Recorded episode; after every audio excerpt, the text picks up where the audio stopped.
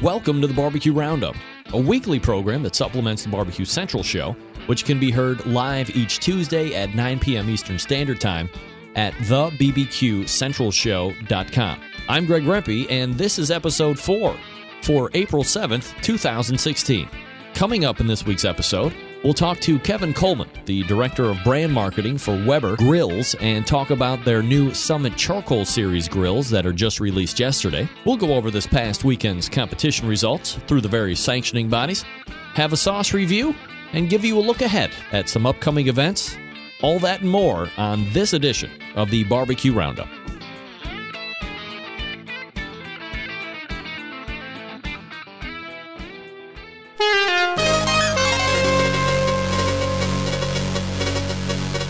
And since we've been off the last couple weeks, let's go ahead and take a look back at some of the bigger news stories that have transpired. The first story coming out of the Barbecue Guru, which is the creator of automatic pit temperature control devices. And in a move to remain very competitive in what is now becoming an increasingly competitive market, they have brought in-house all of the distribution and dealer networks and will be selling direct to consumers from here on out. They've also evaluated manufacturing processes and the associated pricing, and are now able to offer all of their automatic pit temperature controls at substantially lower costs than they have ever been able to offer end users before. If you're interested, you can find out more about the Barbecue Guru at the b b q guru dot com. And in interest of full disclosure, they are a sponsor of my Tuesday show. Yesterday, Weber unveiled their highly anticipated new cooker to the market. We'll learn a little bit more about this cooker in depth in the Spotlight segment of the show with Kevin Coleman, Director of Brand Education. But just to wet your whistle a bit, it's not going out of the realm of what Weber is comfortable doing. Bending metal, kettle-shaped, but there are a lot of value-added features to this particular cooker that is not currently available through any of their other Weber products offerings. So stay tuned and listen to my interview with Kevin Coleman a little bit later. Sad news coming out of Abilene, Texas. Former barbecue restaurant owner Harold Christian passes away. Harold Christian, famous for his barbecue, died Sunday evening, according to family members. Christian ran Harold's Pit Barbecue until twenty eleven when he retired due to health problems. The restaurant at North tenth and Walnut was started by his father, Toby Christian, in the late nineteen fifties. In addition to serving up mouth-watering barbecue, Christian was known to belt out a hymn for customers when he was not needed behind the counter. In an interview in nineteen eighty-one, Christian said, "I'm thankful for all the people, especially the ones who have always been here, who've always eaten our food, and who have always let me serve them. I've always wanted everyone to feel welcome. There aren't any strangers here." When you do something year after year, when you've worked at a place, had a place, grown attached to the customers, served in the city on different boards, worked all those days, it's kind of hard when you mention closing up. This story coming from a staff report at reporter news dot com. The next story coming out of the Winnipeg Free Press and authored by Murray McNeil, local entrepreneur and Wicker World owner Phil Squire vows his new ten thousand square foot Lux Barbecue Company store at Unit three, twelve ninety Kenston Boulevard will feature the province's largest selection of barbecue and barbecue accessories. That includes about fifteen different brands of barbecues, including Weber, Napoleon, and Broil King, and more than one hundred different models. "Ultimately, we want to have something for everybody," Squire explains during an interview. "That's why we're starting at the one hundred ninety-nine dollars price point and going all the way up to fifteen thousand dollars. Lux Barbecue plans to sell such things as spices, rubs, sauces all year round. And while not everyone barbecues during the winter, Squire believes enough people do to make it worthwhile in selling those items all year round. While Lux Barbecue's primary focus will be on barbecue-related products, Squire said it will also sell patio furniture during the spring and summer months, and dining room furniture during the fall and winter months." Squire goes on to explain, "We think it's the best opportunity to have a very good offering of one type of item and be very good at that one thing." The Lux Barbecue store is tentatively scheduled to open for business April fifteenth.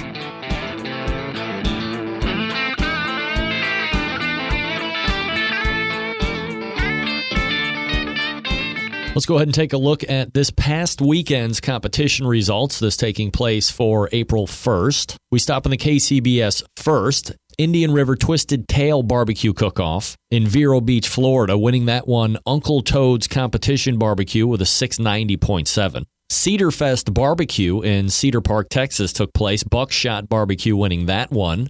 with a six seventy-eight point eight. Stillwater Elks Lodge Blazathon in Stillwater, Oklahoma, winning that one. Three Hog Night Smokers with a seven oh one point one. Blues Hog Barbecue and Music Fest in Jackson, Tennessee, winning that one. Gettin' Basted with a seven oh nine point six. The Iron Man in Greencastle, Pennsylvania, winning that one. Three Eyes Barbecue with a six ninety-four point seven. Smokin' on Big Creek Barbecue Contest benefiting Operation Barbecue Relief in Pleasant Hill, Missouri, winning that one. Lucky's Q. The fifth annual Santa Anita's Winter Circle Barbecue Championship in Arcadia, California, winning that one. Rooftop Barbecue with a six ninety-six point five. I was lucky enough to catch up with the winner of the Santa Anita's Barbecue Cook-Off, Andy Allen from Rooftop Barbecue. Kind of set the scene and tell us a little bit about what this event is like, all the good aesthetic stuff that one would expect from being at a race course. It's actually a really great competition. We pull in Thursday night, and they actually build a bridge that goes across the turf the turf uh, track there, so we don't damage the course. So we load in Thursday night. It's just a good night to hang out and uh, wake up to the sound of exercise riders right in the morning. You know, there's a lot of history there, so it's just a great location. Is there any distraction going on with all of the, the horse hubbub as you're kind of getting ready to, to get the contest underway? Uh, yeah, they got some special rules. We have to be about fifteen feet from the fence. No loud noises in the morning, so normally typical time lighting your fires, uh, to put your ribs on or, or your chicken. Uh, they ask you not to do that or to be really quiet when you do it. There's a couple things. They also have awards at a separate time, so it doesn't interfere with the track announcer. Talk to me about your turn-ins. Uh, you know, how are you feeling about each individual category as you close the box and run them over the table? I actually felt pretty good about turn-ins this time. Uh, our pork hasn't been hitting as well as I liked, so we tried a new sauce this time. Still uh, isn't quite where we want it, but it is doing well. Uh, we placed nineteenth in pork, which was good enough to get us the grand champion. Ribs, um, chicken, and brisket were both really good. Our brisket's been actually really good this last six months. You know, you've seen a lot of success over the past competition season into this year. Is there anything special that you have been doing that has allowed you to experience this success, or is it just practice and following the program? Consistency is the key. There's a couple things. Uh, we got some new Green Mountain grills in September. And those ones uh, have a new heat shield on them, and we're finding really good success with them. Uh, our smoker's about five degrees from end to end, right on the dial. Besides that, I've been using uh, the new Cash Cow and Cow Prod from Big Papa Smokers on our brisket. So I think we've had a top ten brisket uh, ever since we've been doing that. So that's been really good to us. You know, Andy, I'm a big horse race guy, born and raised in Saratoga Springs, home of the oldest thoroughbred racing track in the country. Is this the first time that you guys have done Santa Anita, or is this uh, kind of an every year type of thing for you? Uh, we've done it every year. A few years back, we even had it twice in the same year, so we've been there every single time. My family's really big into race horses. Both my parents were exercise riders, so been growing up around the horse track, and it's great to go back there. Are you surprised that this particular event has really seen quite a bit of popularity uh, over that time that it has been taking place in Santa Anita Park? Not really. There's a few competitions in California that everyone goes to, and this is one of them. You know, just to be out on the infield overnight and seeing the lights from the stadium, and you know, something something special about that event and uh, the location and the history, and it's definitely one not to miss. Where are you guys going to be competing at next, Andy? Uh, next up, we have Wildemar. Pretty much my hometown. It was our first competition about six years ago. And then we're heading to Vegas Regionals with Sam's Club, and then to Mesquite, Nevada. Andy Allen is the pitmaster of Rooftop Barbecue. Andy, always appreciate the time. Thanks so much for coming up. The Sam's Club National Barbecue Tour had a local event in Renton, Washington, winning that one, Bad Bones Barbecue. In the Florida Barbecue Association, there was one event, the Smoke on the Water Barbecue and Music Festival in Thomaston, Georgia, winning that one, Bull Rush Barbecue with a seven seventy-two point six three. And finally, we swing down to Texas and check out their results. In the I B C A, there were eleven cook-offs with ten reporting. The first annual Beeville Springfest Barbecue Cook-Off in Beeville, Texas, winning that one, Killer V's Cooking Team. The Christine Volunteer Fire Department Barbecue Cook-Off in Christine, Texas, winning that one, Shot Glass. The third annual Rock and Blues Barbecue Cook-Off in Olmito, Texas, winning that one, Grill on Grill. The Little League Barbecue Cook-Off in Lavernia, Texas, winning that one, Fishing Eagles. Barbecue Islands and Four Peaks Brewing Barbecue Throwdown in Tempe, Arizona. Winning that one, Steel Booty. Knights of Columbus, twelfth Annual Barbecue Cookoff in Irving, Texas. Winning that one, Big Ed Barbecue. The Masonic Lodge, number eight eighty-one, twelfth Annual Cookoff in Rosenberg, Texas. Winning that one, Moonlight Cookers. The twenty-sixth Annual Roughneck Chili and Barbecue Cookoff in Luling, Texas. Winning that one, Pants on the Ground. The Cleveland Livestock Show Barbecue Cookoff in Cleveland, Texas. Winning that one, We Be Smokin'. And for point of note, this was a Texas Gulf Coast Barbecue Association contest, which is now run by the I B C A. The Alvin Music Festival and Cook-Off in Alvin, Texas, winning that one, First Class Barbecue. We move down to Lone Star Barbecue Society, four cook-offs with two reporting. The Wild Pig Cook-Off in Evant, Texas, winning that one, Diamond J. And finally, the showdown, Greater Magnolia Chamber Cook-Off in Magnolia, Texas, winning that one, Plumbers too.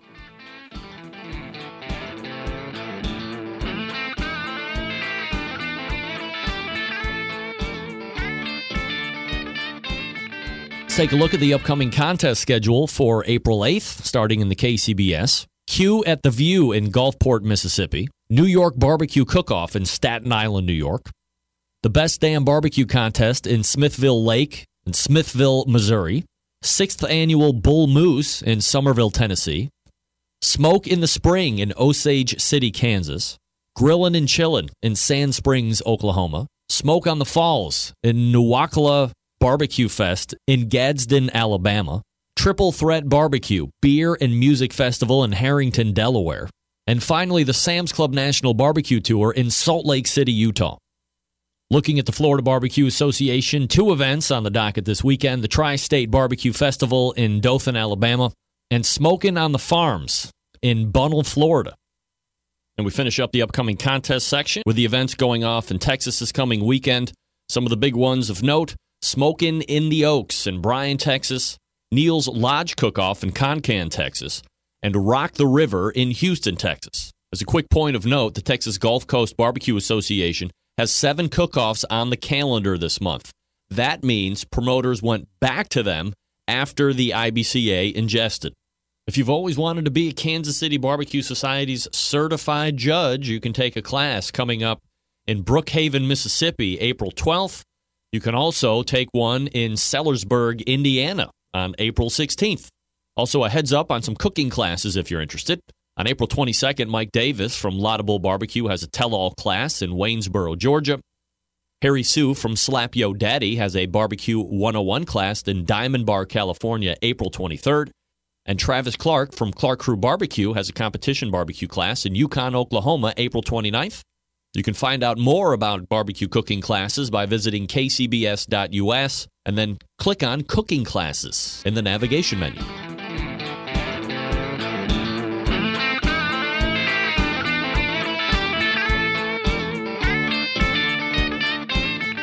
Welcome to the tasting table. Remember, this is done live right in my kitchen. So we have two sauces ready to review this week on the Barbecue Roundup. Both are donated by Chad Warner, who is the pitmaster of Yes Deer Barbecue. You can find them on the Facebooks slash Yes Deer B B Q or online yes deer b b q dot com. And there are two offerings, or as people say in the uh, whiskey world, expressions, that we'll be trying today. One is a uh, yellow sauce, which according to the front label, tangy, tasty tart.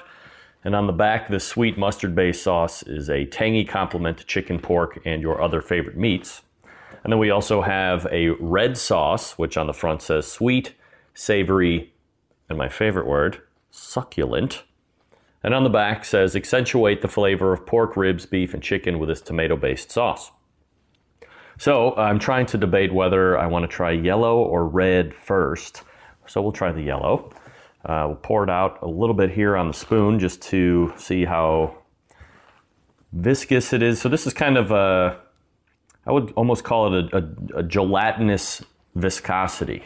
As it flows off the spoon into the bowl, you can see specks of the spice block that they're using, and it coats the spoon rather nicely. Uh, as far as the nose, let's go ahead and give it a sniff. So the nose is a little offensive in, in my estimation. I don't know if it's just because I'm thinking I'm going to have a red sauce smell and it ends up being the mustard sauce smell, but it's, and you can definitely smell the mustard in there. But if, if I'm being the honest reviewer that I am, I do a little bit of a jerk back uh, when I'm smelling it. However, that doesn't mean that in the end it's not going to be a good sauce. So, you know, on the nose, on a scale of one to five, you know, I'm probably two uh, or so. Uh, so let's go ahead and give it a taste here. So the flavor on the yellow sauce, uh, there's a decent back end heat or spice that I'm getting, which I like. The overall flavor, you know, uh, I would say, to, to coin a phrase, a little hot doggy on where the use of mustard is.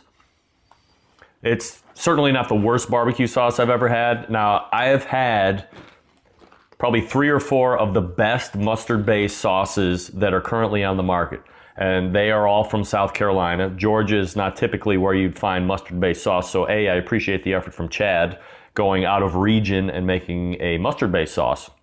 But for instance, there's a mustard-based sauce called Reverend Marvin's, which is made originally and also in a hot version, which to me is kind of the gold standard of where mustard-based sauce is. So if I'm comparing the two, Reverend Marvin's is much higher on the rank. However, as a consumer and with an overall lack of mustard-based sauces, I think this effort is good from Chad Warner at Yes Dear Barbecue. So on a scale of one to five, I'm rating it a three. It's not blowing me out of my chair, but I am kind of interested to see how it might work with some of the pork products that we'll be making out in the backyard. And now we'll go ahead and try the red sauce. So first of all, the nose. This one off the bat smells better if we're talking about noses between the yellow and the red sauce. More traditional, a little bit of a smoky flavor to it, sweet. Uh, so I'm, I am kind of excited to give this one a try. So we'll pour it on the spoon, see how it coats. So both have a similar uh, viscosity as you pour them out. Maybe gelatinous was too aggressive in the term, but they're, they're definitely not super thin, but not a Kansas City super thick sauce either. Kind of in the middle there. And it coats the spoon nice. Again, you can see the spice block that Chad's using in here, which I like. Now, I, I will tell you this. The yellow sauce did stay on the spoon a little bit more. As I look at the spoon, the spice remains, but the color's kind of off of it, so it actually might be a little thinner than I think. Nose-wise, you know, it's, you know, in that three or four uh, category for me, and we'll give it a taste here. All right, so as far as overall flavor here on the red sauce, between the two, this is going to be more of my favorite. And again, I think it is it, it is important to point out that unless you're in one of those hyper-regional locations where a mustard-based sauce is prevalent, your palate might try and trick you to think that one sauce is better than the other, but you do have to be able to delineate between the two. The red sauce is a really good effort. It's got a nice little spicing that builds in the back. It does have some nice sweetness. The flavor profile uh, works well together. Uh, there isn't any disjointedness that I think about. I actually have poured yellow and red sauce in the bowl together just to kind of get that viscosity. And the two mixed together uh, aren't actually bad at all. So you can buy a bottle of one and the other. You could do twenty-five seventy-five, a fifty fifty split, or seventy-five twenty-five the other direction, and have a good, unique sauce that is based out by two individual sauces. So on the flavor rank, I'm going to give it a four out of five. It's it's not offending at all. It's very good. Uh, again, it works. I think I can see this on beef. I can see it on pork. I can see it definitely on chicken. So the utility of the sauce is going to be high as well. Uh, I give it a four out of five. It's uh, it's a really good red sauce effort. Again, this is Yes Dear Barbecue. There's a red sauce and a yellow sauce. You can follow them on the Facebooks slash Yes Dear B B Q or online probably to purchase at yes dear b b q dot com. Thanks again to Chad Warner from Yes Dear Barbecue, who is the pitmaster of the namesake competition team. And we will see you again next week for another sauce review.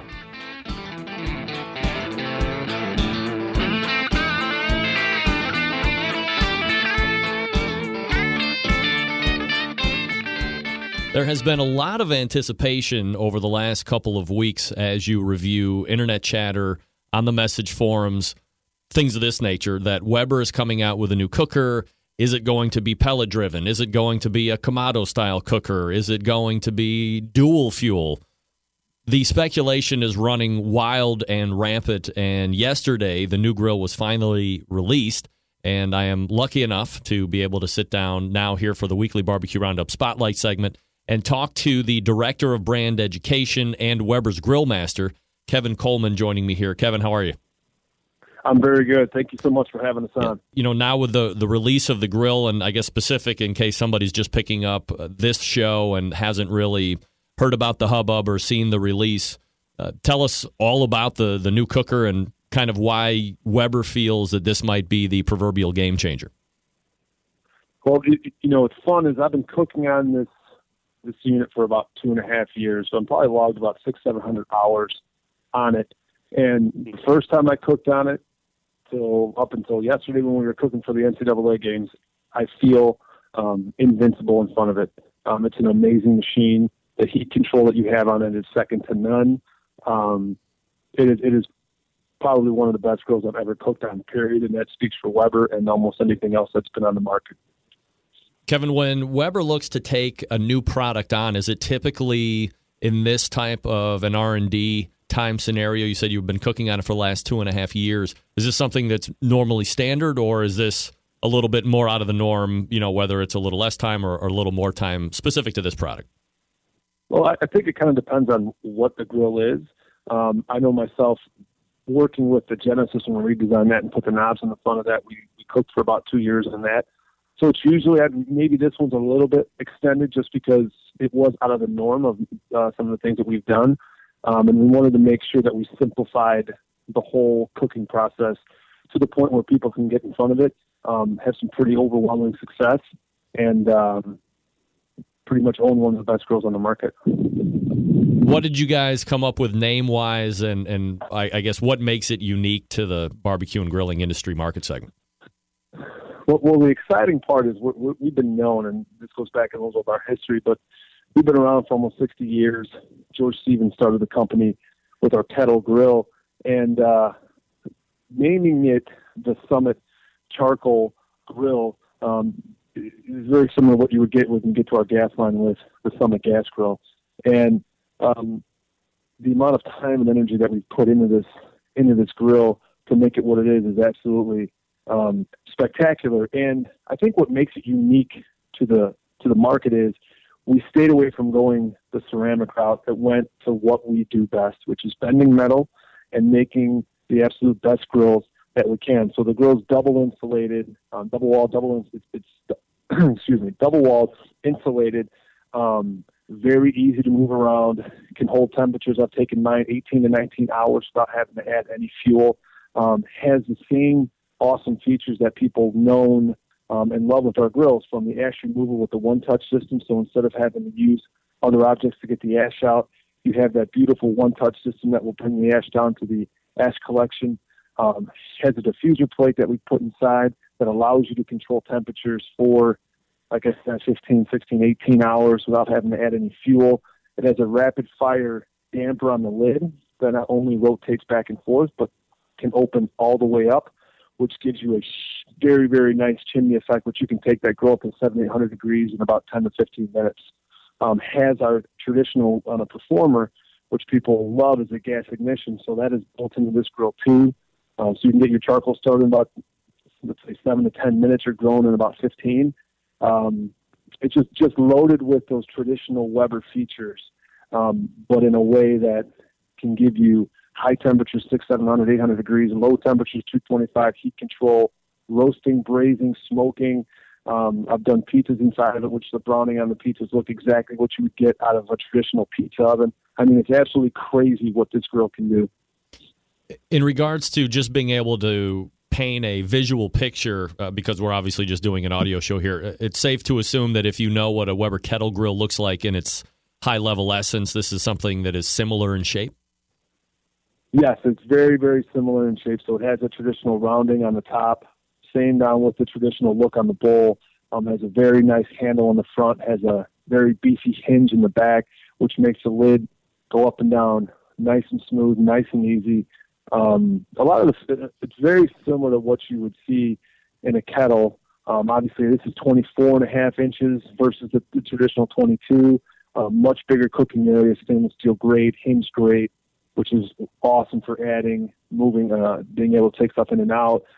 It's it, it's just absolutely awesome to see all the features that are built into this. And the heat control is, is what I love the most. So I can cook at two twenty-five to two fifty, which will take me about fifteen to twenty minutes to get to.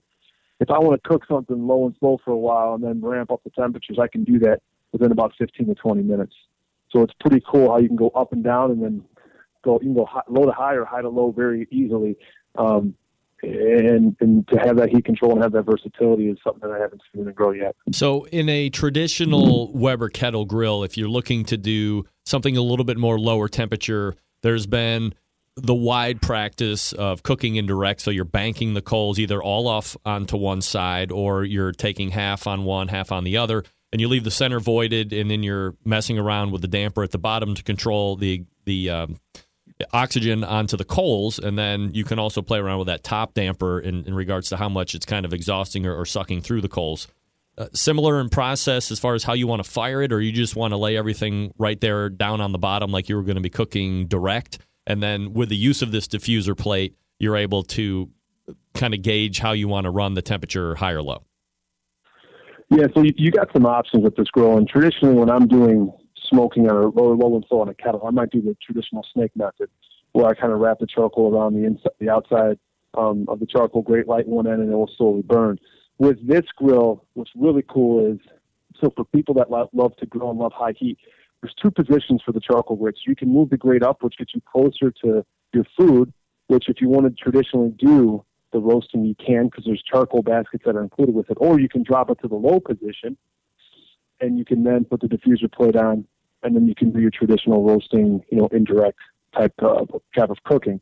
Um, what's really nice, too, is in the one-touch system on the bottom, it's got a little small keyhole cut out of each of the um, openings down there. And on the one-touch system on the slide that moves back and forth, there is an indicator on there that tells you the perfect setting for smoke, which is going to be your first um, circle on there. So it tells you really easy, this is where you put it for smoking, get your charcoal started, put the diffuser plate in, and you are ready to go in about fifteen minutes, give or take, um, for low and slow cooking. And depending on the amount of food fuel that you put in there, you can go a very long time with it. So similar in shape, similar in cooking space. You get, you know, uh, two inches more, I, I guess, out of uh, this particular one. Uh, unique features that we really haven't seen before, the hinged uh, lid, which is going to be, you know, a lot nicer. I actually know some guys down in Florida that fabricate Uh, aftermarket hinges for the Weber Smoky Mountain and some other cookers, instead of just taking them off and putting them on the ground. Now you have that, you know, lid access, so that sounds uh, incredibly great. The thing that I guess is jumping out to me is something not in the Weber wheelhouse that I guess you've introduced to the wheelhouse now is the double insulated portion of this. Uh, notoriously, Weber smokers and grills are not insulated. They're the ceramic uh, or the, the, the porcelain coated, and uh, great for what they are, but never insulated. So people have had to use hot water blanket heaters to add some insulation, or, or buy some other aftermarket product. Were, was there a concerted effort when this was going through the R and D process and the creative process, I guess, to add some type of an insulative product to this? Well, I think for us, in order to really, when we looked at the market and saw the amazing cookers that are ceramic, um, trying to figure out what they do and then how can Weber Um, go into that category. And we did a lot of market research, and you know, one of them, a lot of that was down in Texas, and they absolutely were like, we can't wait to see if Weber can get into this arena. So what we found was, how do we keep it Weber? How do we keep that D N A? And doing a double-walled insulated unit was perfect. It's insulated by air, which is one of the better things that we found for our application. Works unbelievably well. Um, it sticks to that traditional uh, uh, Weber D N A. And the temperature control and flexibility you have with the unit because of that is awesome. And the nice thing for us, and, you know, it's just what works really well, is this grill is movable. It's not extremely heavy, um, although it does weigh a fair amount of pounds. Um, but it's much easier to move around, much more user-friendly than um, some of the other things that are on the market. And like I said, when it comes to control, um, it's absolutely awesome. In regards to distribution, it was released yesterday, or kind of unveiled to everybody. Is this something that is immediately getting pushed out into the consumer retail, or how are you guys attacking it in regards to bottom line sales? Well, what, you're, what we're going to look for is it's going to be at our specialty retailers. So this is going to be some of our world-class Alliance dealers, um, and they're going to be the ones that are going to be selling it for us. You really won't see this in any big box stores. Um, it's one of those things that it's a very special product, and we need to have um, the, the right people selling it. So you're going to see it at specialty retailers, which you'll be able to find on the website if you're going to be looking for it. And, um, I mean, we're looking for a pretty big year for it. What a great time to release it, April sixth. I mean, with yesterday, the weather's just finally getting nice in most places, although in Chicago this past weekend it was snowing, it was sunny, it was snowing, it was sunny, and that was yeah. every fifteen minutes. So with, with the weather turning, I think people are going to be extremely excited when they get that in their, get it in their backyard, um, cook on it for the first time, and really see what it can do.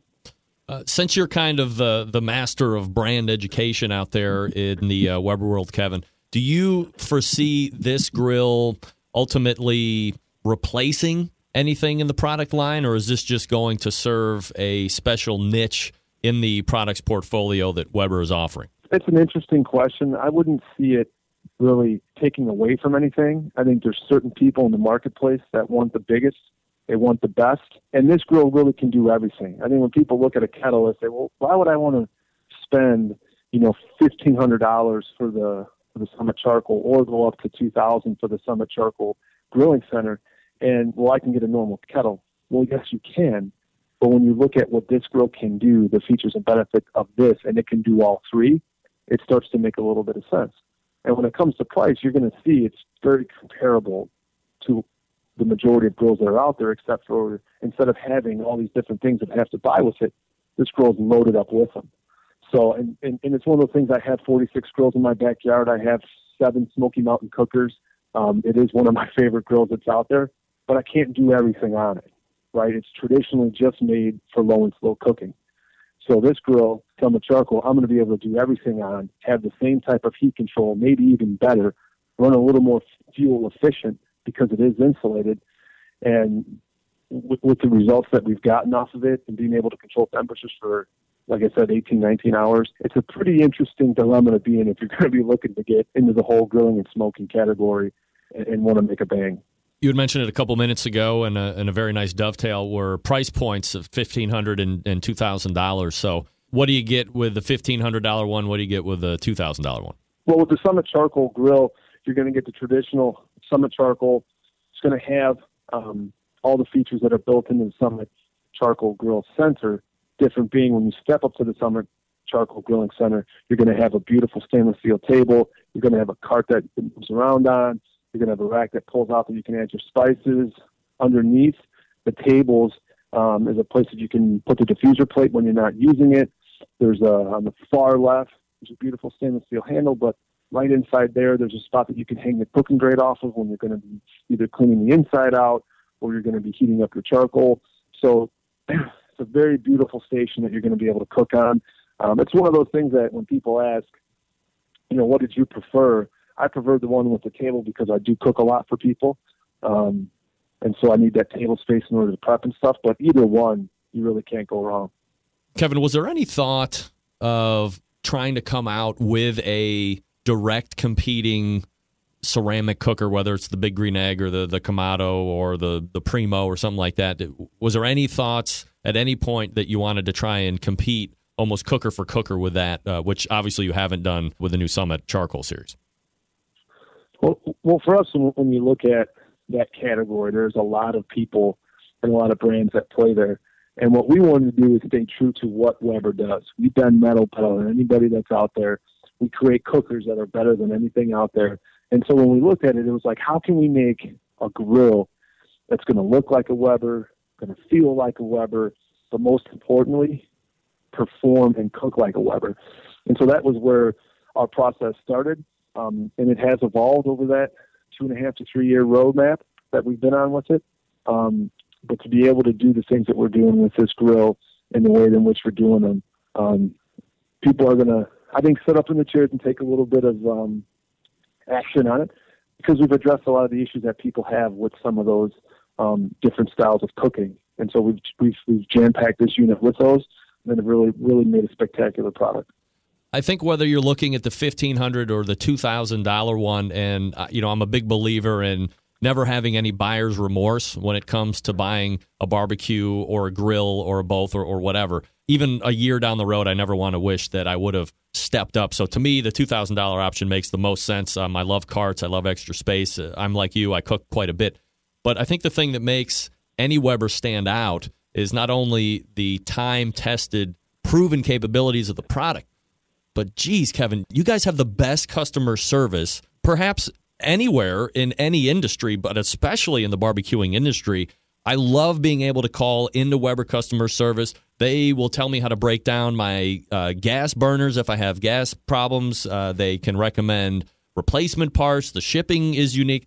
This is probably one of the most valuable things that maybe nobody talks about when you're looking at spending the money is the support behind the cooker that Weber continues to give. Greg, that's a beautiful point that you've picked out in myself working for Weber for so long. And I started in customer service in nineteen ninety-nine.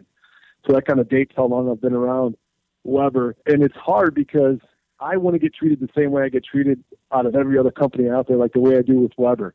And so you're right about the customer service, and people don't think about that, but that is such an integral part of what we do. Um, and we appreciate the praise on it because our customer service works very hard, very, very diligently to take care of customers. But that's part of when you buy a Weber, right? And people love that when there's an issue. Call an eight hundred number. They get the parts out to you. I've never heard of anybody that has major issues that has been a little bit out of warranty that we haven't taken care of. Um, it's just something that, that we've done forever. We'll continue to do it forever, because that's who we are as a company. But when you make fantastic products, the service should go along with it. And we make sure that we take care of the people that are buying a product, just like with this one. Um, there's going to be a ton of online content. There'll be a ton of support on it when people have their questions that they do. And with Facebook and Twitter and, and, and being able to answer those on, on my page and Weber's page, people are going to be part of a, an awesome community that's going to, I think, redefine grilling and smoking in your backyard. Kevin, let me ask you one more question before I let you go, and I appreciate the time. The Weber Smoky Mountain Cooker, you said you have like seven or eight of them in your backyard, so obviously from a personal level, you know. It is one of the most revered cookers in the competition circuit, in the barbecue backyard circuit, uh, which is just, you know, the average Joe like me. Does Weber really have a, a finger on the pulse because of the success and the, the bigness of the company? Do they really know how popular this is within that subculture of barbecue, that being the Weber Smoky Mountain? We understand very clearly how much people revere that product. And one of my good friends, one of my barbecue brothers, Harry Sue, um, we share the same mm-hmm. ideology when it comes to there's nowhere else in America where you can buy a pit for two ninety-nine, like the eighteen and a half inch or the three ninety-nine, twenty-two and a half inch Smoky Mountain cooker, and be able to compete against the best people in the world and have the same chance of winning as they do. And it is such an awesome story for people that are getting in the competitions or just getting into barbecue and how easy it is. And I like to say in, in, in my terminology that I think Weber is the perfect marriage of art and science. We've taken care of that science, just like with the Summit Charcoal Grill. So that way, every time you put something on and you set that pit up correctly, it's going to hold temperatures, which allows you as the user to perfect that art form. And that's the smoke you use, the seasonings, the injections, the salts you're using, the peppers you're using, and all that other amazing stuff. It allows you to think more about that than your cooker. And I think that's why it's become so revered and so popular, is because people can set it up and spend more time thinking about other things and compete and cook amazing food you're not going to find really in another product. So it's it, it's one of my favorites. Like I said, I have seven of them in my backyard.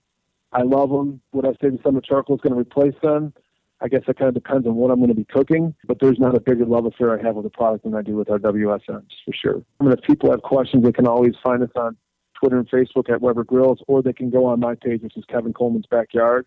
Um, and I'm usually getting back to people within like thirty minutes or an hour of, of them asking questions, and that's pretty much all week long. So um, we're here to answer the questions. We're here to help people cook. Kevin Coleman is the Director of Brand Education and Weber's Grill Master. If you haven't gone over to Weber's website to check out the new grill, you can do that by going to weber.com slash grill of a lifetime. That's weber.com slash grill of a lifetime. Also, you can head on over to amazing ribs dot com and see their in-depth review of this cooker, since they were one of the very few that got their hands on an advanced model and have been able to cook on it and really give a unbiased opinion of where this cooker sits right now amongst all of the other cookers. Again, that's amazing ribs dot com for their take on the Summit Charcoal Grill. That's going to do it for this edition of the Weekly Barbecue Roundup. Be sure to keep up with show updates by following me on social media. You can find me on Facebook, slash greg.rempe. That's G R E G dot R E M P E. Follow me on the Twitter, at B B Q Central Show, or Instagram at the same handle. You can also add me on Instagram, Greg Rempe, one word, G R E G R E M P E. Until next Thursday at noon Eastern Standard Time, this is your program host and proud U S American, Greg Rempe. Thank you for listening. He kicks tires and he lights fires. He's chewing all night, but he never grows tired. Slow smoked meat, that's his only goal, as he puts a pig in the pit and he smokes it whole. He's a pit master.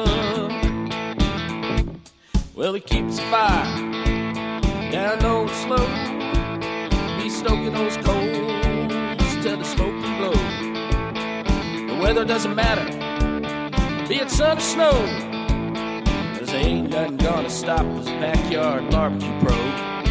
He's a pit master.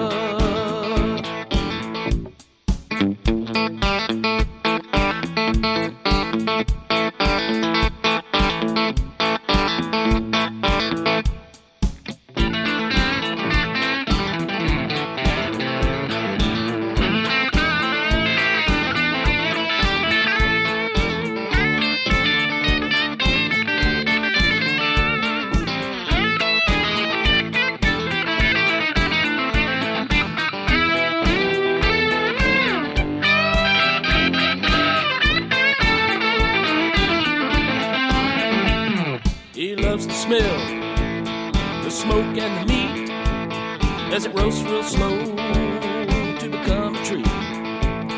He cooks with tender care and he cooks with tender love, and all the neighbors thank the good Lord above, 'cause he's a pit master. Yes, all the neighbors thank the good Lord above, 'cause he's a pit master.